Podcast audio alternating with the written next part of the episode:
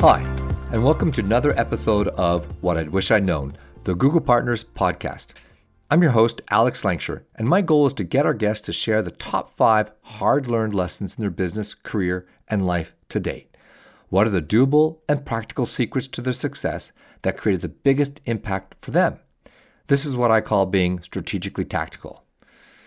You know, it happens all the time. You're working and delivering services, and in the course of business, you come across a process, a system, a problem that you believe you can solve by building a little custom software. Soon enough, you've got it built, you've got it installed, and it's doing the job it's supposed to do. And then you get starry eyed. What if I sold this to another client? And so you do. And then you sell it to another client. And suddenly the stars in your eyes become dollar signs, and you're thinking you might have a business here. So, if you're like most agencies, you then may start to invest a little more time into the product. Maybe you'll hire a full time developer, possibly even someone to focus on the UX. And in no time, you're now into full software development mode. Everything is great.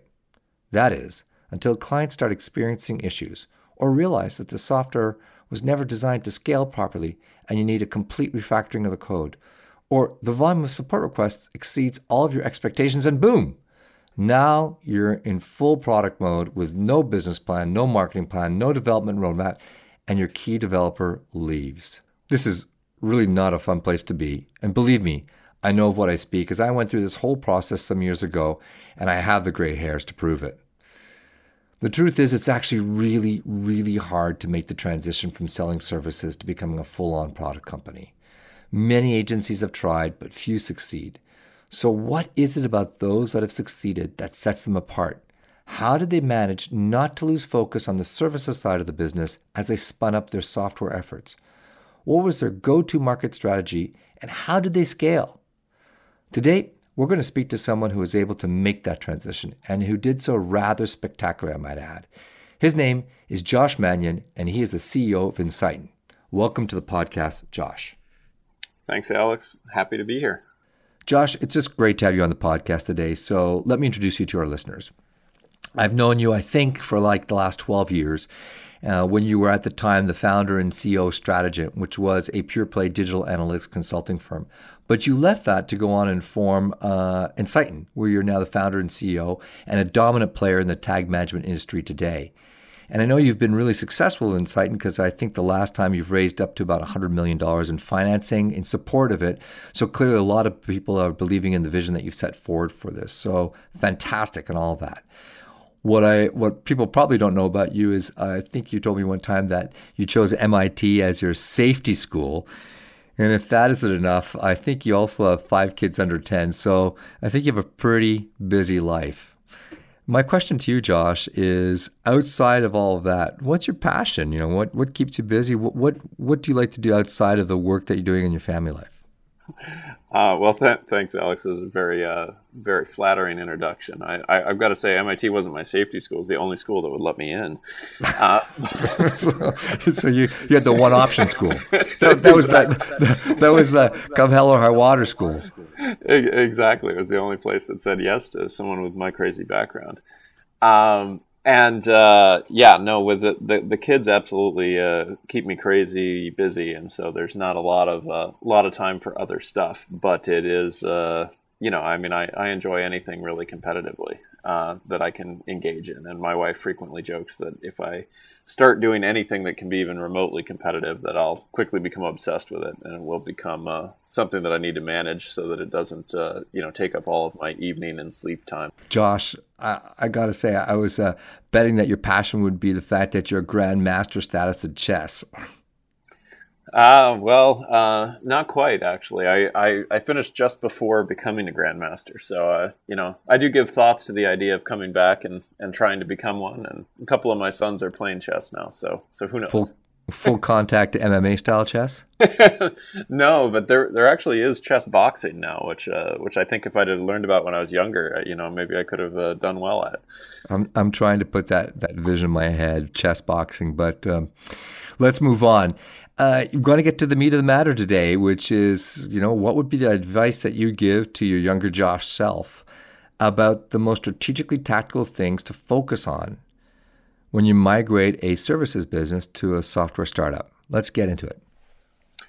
Well, Alex, I mean, I, I know this is probably going to sound a little bit cliche, and everyone, everyone, I'm, I'm sure says, you know, that the culture sort of eats everything else for, for breakfast. But you know, my, my first point really would be that the, the culture does not care whether it's software or services, and it requires a huge amount of attention, and and probably was the biggest mistake that we made in the early days of trying to separate uh, businesses. And uh, well, actually, let me give you a little bit of, of kind of background about how it happened. So yeah, sure. I'd love. I, I was want to know what was that nexus? Like, how did that about come about? So, so I had been involved with Stratigent for a while, and my wife and I had started that back in 2002, and so it, it was 2009, and we were really at this point where I was trying all sorts of different things and different ideas, and the idea of building software was very exciting to me. I had, I had tested, a, you know, they, they used to sort of joke that I would have a new initiative or project that I would try to launch at least once a year. Um, and so finding something that where you really get a lot of traction uh, is critical. But it was also something that didn't immediately happen for us on the first try. And at the same time, we had developed a very sort of thriving and, and really awesome culture at, at Stratigent. And my naive assumption was that that would just automatically transfer to the new business. And we made the decision to split the two businesses apart, um, and which, which was actually very, I think, worked out very well for us in the sense of allowing us to focus on each business, one was able to to clearly have sort of a king of being software, and one was able to have the king be delivering services revenue, and those those things are frequently at odds with each other. Mm-hmm.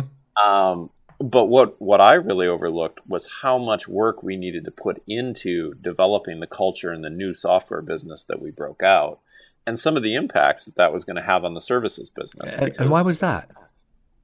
Well, the, the services business was was cruising along, was nicely profitable, was growing nicely. Everything was kind of going smooth. It was a much more mature business, right, than than you know a brand new software you know concept with just a couple of people and no customers at the beginning, and you know honestly building software from scratch, right.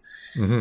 And so as we did that, you know, we we really didn't didn't recognize the fact that in you know one challenge was that all the people in the services company kind of looked at it at first as like the shiny object and was like, well, hey, I want to be associated with that. That looks exciting. That's new. And that's, you know, that's got, got Josh's time and he's spending a lot of time on that. So I want to be involved in that too. So that was one thing that we, you know, learned quickly that we had to manage was who's doing what and why.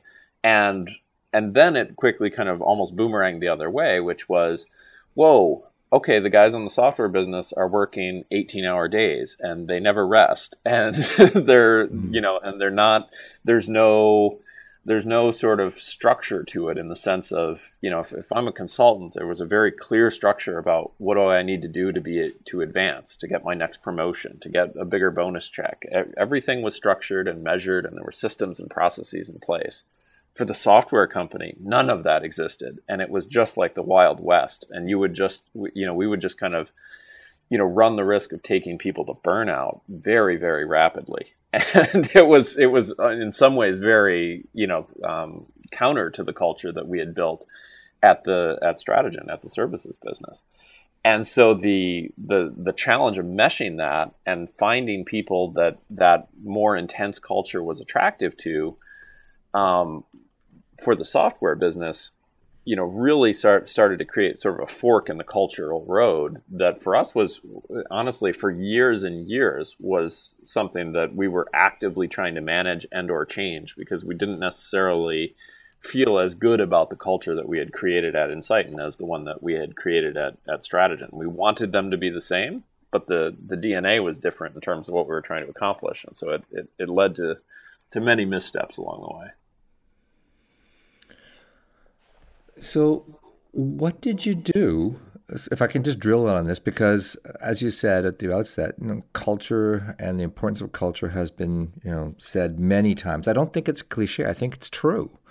Uh, and and uh, other guests have said that on multiple occasions, the importance of culture. So my question to you is, you, have identified that there was a, a, a bifurcation between the two shops, and and that was problematic as long as they're anywhere near being co-located. But what did you do to to address that to try and because I, I also know that you're trying to ship product out the door, so that that that heavy day, heavy emphasis, let's get our product out uh, is is kind of maybe I've got this wrong, but it's kind of the software mojo. So was the answer that you had to split them up physically? What what did you do to to create each to maintain the culture at the so, at the services business and, and then establish a new one at the software side?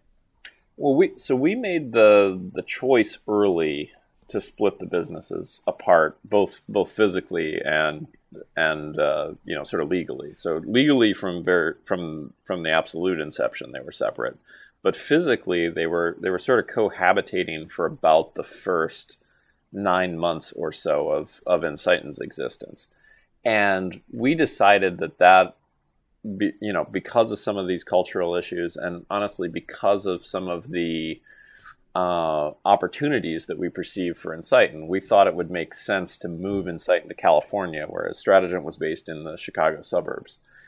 And so that physical separation, I think, was was good from one perspective in that it made it very clear what each company was doing and it allowed us to, to sort of separate some of the overlap that was existing that was maybe creating some of the confusion and it was good because I think it very much helped us protect the culture of the uh, of the services business because the the software business was quite small when we separated. It was you know six or seven people I think at that point, so it wasn't it wasn't uh, you know hundreds of people or anything. Um, the challenge that we faced was that the, it it sort almost sort of uh, magnified the cultural problems we had on the software side because mm-hmm. now we didn't have that sort of balancing or counterpoint of the services business and that great culture that we had built there to, to sort of rely on and create that, you know, the, the kind of good vibes, if you were. And instead, we were left, we were kind of thrown into the pit with each other. mm. Okay. Yeah. And, and, and the next few months, right after the separation, were actually very challenging from a, from just sort of a culture and morale standpoint for the software business because we were we were many of us were moving across the country. Many of we had a horrible little office that you know I, I used to joke that I could touch all the walls of my office from the desk. Uh,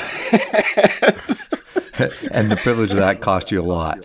Yeah. Oh, yeah. And it was costing you know you know ten times per square foot what it what it used to cost in Chicago, and and we were just basically you know like caged animals living with each other, working you know twenty four seven and that that did not help the culture um, become less intense or become less you know just sort of um, driven or sort of almost burnout centric and so we you know that that took us a, a, while to sort of address in the sense that we actually had to grow and sort of bring in more people and move out to different space but, but as you know those things take time you know it takes months and months to, to sort of recruit more people and to, to move offices and, and to kind of mature the business so that there was a little bit more dispersion of that.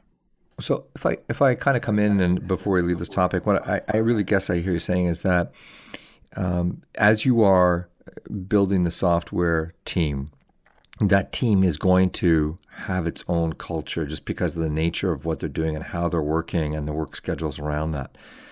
And the idea is to be really mindful of that. And if you see these two things, you know, separating or bifurcating, your advice would be again to to to make a physical separation between the two, so that one they they create their own unique cultural environments, which are appropriate to the type of work that they're doing. Would that be a summary? Yeah, I I think that's a good summary. The the only other point I would probably add to that is that you know, I think the biggest mistake I made on the software side in the early days, as regards to culture, yeah. was I, I took culture for granted because it was so good at the other company. Yeah, that it, yeah. it, wasn't something that needed to be actively worked on. There wasn't a to-do list item, right? It was it was just assumed that we had this awesome culture that we had built up over 7 years and that that was like a foundational pillar that we could build around and instead we were bringing in all new people doing all new thing and that should have been top of my list Yeah, I get it. Good point. A great learning lesson, Josh. Um, uh, thanks for that. So let's go to your second point. Sure. So you know, the, this this is a little bit um, related, and obviously everything's related to, to culture. But my, my second point was to, to be super clear on your vision and make sure that everyone feels involved in, in shaping that as well. And you know, the the the, the follow up on that is that it's very easy to get distracted with things. And if you aren't really crystal clear in making sure that people understand what you're in business to do and what you're not in business to do, that can be something that kind of, especially as you get into the software game, right? Although I would say it applies to services too. We, we felt it in the services business, successfully solved it, and then have those same problems come back and, and kind of bite us on the software side, which was, you know, what things are we going to do for our clients? What things are we not going to do? And as the organization grew, and in particular, you know, in, in our case where we were growing very, very rapidly, you know, we went through periods where it was very difficult to explain to people what our vision was and feel confident that that new sales rep that we just hired or that new developer that we just hired could actually articulate the vision and make you know make choices and respond to questions and inquiries from clients or or you know design decisions that were consistent with that. Were you hiring using vision? Uh, we absolutely were but the problem was was that our vision was very big and very broad. So we would talk about reinventing, you know, the the entire digital marketing landscape, right? And and that was part of the reason that I think we were successful in raising so much money was we had a very big and ambitious uh, vision. Uh, but when you think about that, and your first product is tag management, you know, how does that relate to the vision? And clearly, we need to expand beyond that. But in which areas? Is data collection okay? Is reporting okay? Is testing and optimization and personalization okay? What you know, what sequence are we going to pursue these things in, and how many of those things are we going to try to take on simultaneously? Is where you know, it's sort of the devil is in the details, right? Like, you know, I think people could generally broad brush and say all those things could be included in a vision like that but what are exactly are we going to do over the next six months, the next twelve?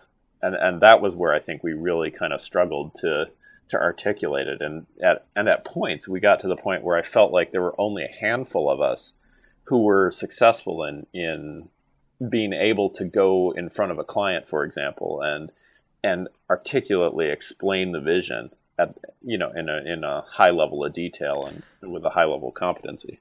And were these all people from uh, the new uh, entity, or were there any holdovers from the old entity? In other words, was the the fact that your roots were in the services space that had encountered the problem set over and over and decided to try and figure out how to solve it? Was any, was any of that spillover uh, useful, or at this point are you saying no? I'm, it's now it's new team. Um, well, we, we certainly had a blended team in the sense that, like, if you go back to the very beginning, we took, you know, like, let's say if, of the first six or seven folks that we had, you know, there were, you know, probably about half of those people had come from the old business and were involved at, you know, uh, from Stratigent. And then the other half had been hired new. Uh, as we continued can, can I just jump in there and just, uh, did you give people the option? How did you like? What was there in that? Sep- how difficult was that separation? Well, the the separation I think was was definitely challenging, right? So we had um, the the short answer is um, I want to say we did not give everybody the the option. I think we selectively gave people that we thought were sort of candidates for the for the culture that we saw emerging at Insight. yeah. Um, you know, the the option to do it. Um, but it but it, with it was sort of the explanation of what what the expectations were and that that the culture actually was different and in some cases the, the geography was different and, and so on. Um, but by and large, we were also trying hard to not disrupt a highly successful business on the other side. Yeah, right? Which, which is where I'm want, going at because I'm we didn't want I, all the consultants to come over and say right, right? right. no, exactly. I'm, I'm, wondering how that division happens, and plus you're. Uh, I, I imagine you're a shareholder in that other business too, so you don't. You want that that thing to keep working the way it should work, correctly? No. Oh, absolutely, absolutely. So we and we had to be we had to be very careful about that as we uh, as we structured it. So, you know, one, one thing that we did was we were able to very effectively, I think, partner the organizations together to deliver services work um, for the new business. And so I think that helped to give people a way to be involved. They could do implementation work. They could, you know, we really didn't have the resources, in, especially in the early days, to do any real services delivery work, uh, which made it uh, made it easy for us to sort of partner the two organizations together. Um, but the you know, but the the the long term, and this was sort of some of the blowback culturally in the services firm was, you know, I'm sure it created the situation where people were like, well, how come I didn't get to go with the other company? You know, that the other yeah, company looks like the, like the shiny object, and yeah. maybe I want to move to California. Why wasn't I picked? You know? Yeah, exactly. Yeah, uh, I'm sure there's a, a, deep vein we could drill into there, Josh. But um, let's move on to your third point. Sure. So this, you know, and, and I tried to kind of focus these these points on some of the things that I that I thought we both did right and did wrong in this. And you know, like many of these points, I think you can kind of view them you know, as having done a little bit of the right things and the wrong things for each one. But this was to, to find the right team to complement the founder's skills. And I think this was an area that, in particular, I didn't really fully appreciate when we split out. Like, I knew that we needed to find, you know, some really technical resources to be sort of our, our, our CTO and our, you know, sort of technical architectural lead that that were stronger than mine. That that was obvious to me when I started. But what I didn't really appreciate was how different a software business is from a services business.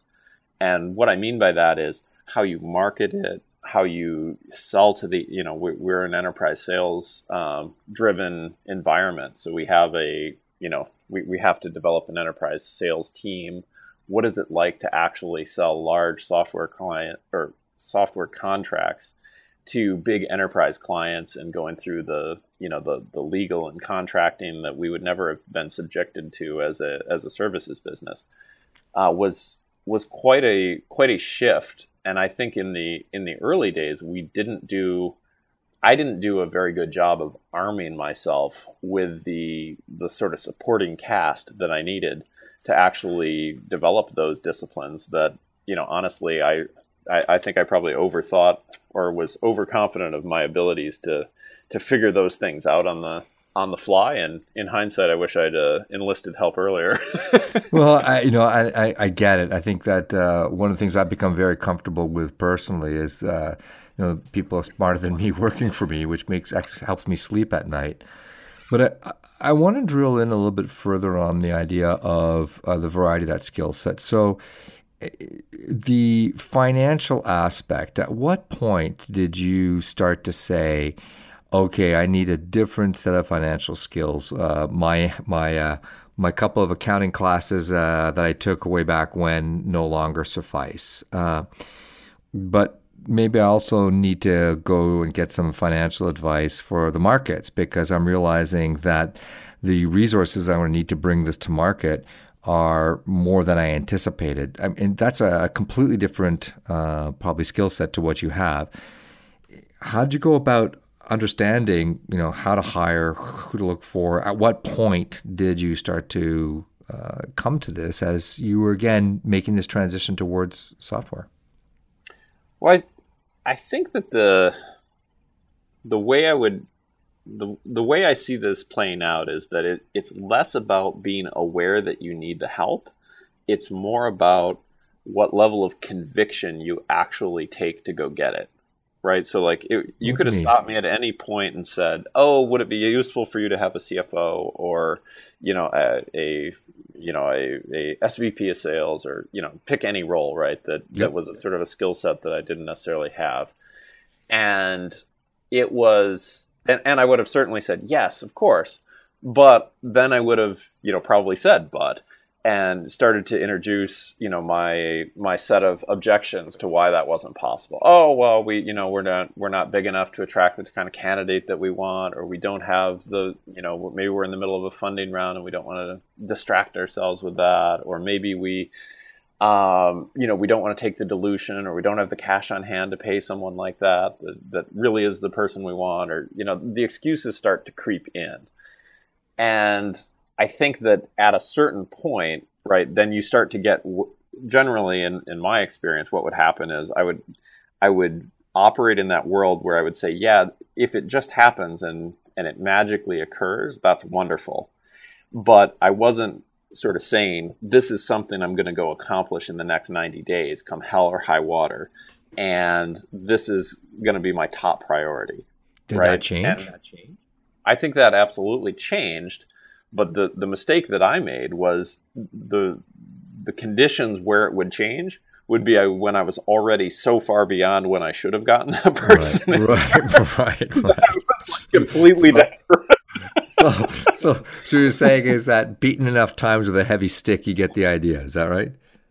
A little bit, and, and really, it, it, it, I think it goes to like dealing with the problem before it becomes a really big problem and I think that uh, that that also sort of you know um, gets you out of this operating in crisis mode uh, concept, which you know I think is is hard when you're growing as fast as we were. But it's one of those things when I look back on it, I say, wow, we we really could have done a better job on that by being really diligent about knowing not only what we wanted, and I think I would have had a much clearer vision, you know, this Josh versus, you know, seven years ago's Josh about what those roles should be and who should play them and what, what attributes I'm looking for.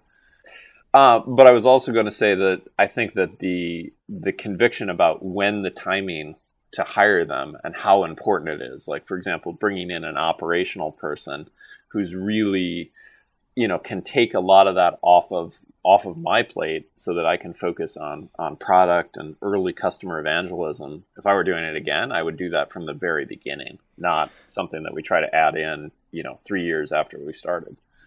So, one of the things which I'm aware of, and I've done a lot of reading about this as well, and it's talked about a lot, is the is the idea that you know, uh, there's a little bit of crazy that's required to be an entrepreneur and a focus and deliver, be able to kind of execute on that vision that one has and that drive. And with that often comes uh, a little bit of blindedness to seeing the perspective of others or being able to onboard uh, the advice and counsel of others. Did you see that happening to you? And if so, how did you learn to overcome that? Uh, I absolutely see that happening to me. I, I, don't know that I'd say I've mastered overcoming that. uh, None of your employees played me to ask that question, by the way, Joe. Yeah, no, I, I, I, thought that might actually be planted by my wife too. So. um, I think that the, you know, I, I think that that history is a good is a good teacher, right? So especially for an entrepreneur, where when they see a result and they're not getting the exact result that they're hoping for, I think that the you know that feedback pattern is pretty fast, and I think that entrepreneurs tend to have a, a fast learning cycle, even if they may be stubborn and ignore other people's opinions in the onset. Uh, hopefully, they're they're they're quick to notice when they were wrong and when they should be you know changing strategy or changing direction or a different result would have clearly been more optimal. And i think that's that oh go ahead. No please. I was just going to say i think that's where you know i can look back and say wow this could have been totally different if i'd had you know our current cfo you know with me x number of years earlier. Well that would have really changed you know a lot of problems that i faced in the interim so, lightning round question uh, sales, marketing, operations, finance. Of those kind of four functional areas, which do you see as being uh, the first priority to hire uh, in, in, one of these ventures? Uh, well, I think it. I think it varies based on the skill set of the founder, for sure. Uh, for me, I would say it's it's probably operations, um, because I think that I can do enough of the early sales. You know, I'm not worried about selling to clients myself personally, right? I'm more worried about the s- scale of a sales organization, which is a little bit of a more mature company problem, right? Than than let's say when you're just starting. But I think I overlooked the importance of having really that operational, and I think the operational um, side has a huge connection to some of the cultural challenges that we faced as well. Because I think a lot of the definition and and you know things around process and things around you know how is this being proactively defined were pushed to the back burner and said, well, we can we can deal with that after we close this next deal. And and so having the the bandwidth in the organization to build that on the right foundation from the beginning mm-hmm. uh, is is something that I that that I would start at the at the very inception with if it were me. Mm-hmm. Uh, but that's but that that's sort of tailored to my specific skill sets and my specific set of scars. No, it's a tough question with no, no, I think right answer. But I was just interested to see where, where you landed on it. Josh, uh, bring me to your last point. Well, the the last point is a little bit more to do with uh, the last the last point that I had here was hire real developers to build the software, and what I meant by that was that you know I think that that's kind of a well duh type answer or question even if you're already committed to breaking a software company out and running it separately, for example, then I think it's sort of, yeah, of course. I was aiming that more at the, the limbo when you're in that inflection point of I've got an idea for software, I'm running a successful services business. How do I how do I get that first prototype built? How do I test the idea with with client one or alpha client one or two? And and that was something that I think I learned by experience that even though we had a bunch of technical folks as consultants at, at the services company, we really the difference between you know a an A plus developer and our technical consultants is really night and day in terms of quality of code, the scalability of the code, the speed with which they can prototype and, and develop. I mean, it, it, it's really shocking and I think I was a little naive in the early days and and and probably a little cheap in the sense that I was like, well, couldn't we just assign it to one of these guys for you know when they're not billable and ask them to work on it for a few hours and we get a prototype out and and I think that really slowed down some of the ideas that I had prior to Ensighten. We we actually took that approach within Ensighten and quickly, very quickly, sort of um, realized that we needed to hire professional developers right away. Um, but for earlier projects that we had tried uh, at at Stratigent, that we did not do that. And I sometimes I wonder whether it was the idea that didn't ever get traction, or was it that we never actually got to sort of the point that we had, you know, a software product that that could sort of live up to the vision that we were having. And and I think that hiring real you know dedicated developers is is critical to that. I don't I don't think they have to have 30 years experience. I just think they have to be they're they're cut from a different cloth than a than say a mm-hmm. technical consultant. So I get it, and it's it's a fantastic point. Here's my question: You're always looking at the bottom line as an entrepreneur. You're always making where do I invest? What's the right place to invest? How early in your kind of decision to to push forward with Insight, did you make the action item to hire a developer? Well, we we made that decision pretty pretty early, and I, I've got to admit I made the I made the mistake I've warned everyone about first, which was I gave it to our most technical consultant. I said, "Can't you just build this for me over the weekend?" And they came back and said, "This is going to take me months and months to build what you want built."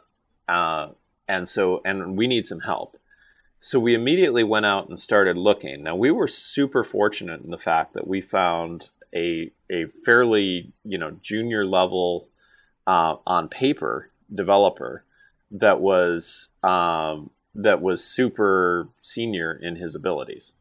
And so you know the ability to find someone with a lot of upside was critical for us um, because I think we we we certainly didn't have the conviction to go out and hire a Silicon Valley CTO on you know on day minus you know minus three months from the launch of the company, right?